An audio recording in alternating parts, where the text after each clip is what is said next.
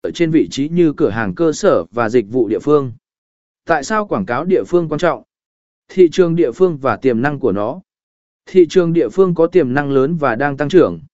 Người tiêu dùng ngày càng tìm kiếm thông tin và sản phẩm trực tiếp từ các doanh nghiệp cận kề.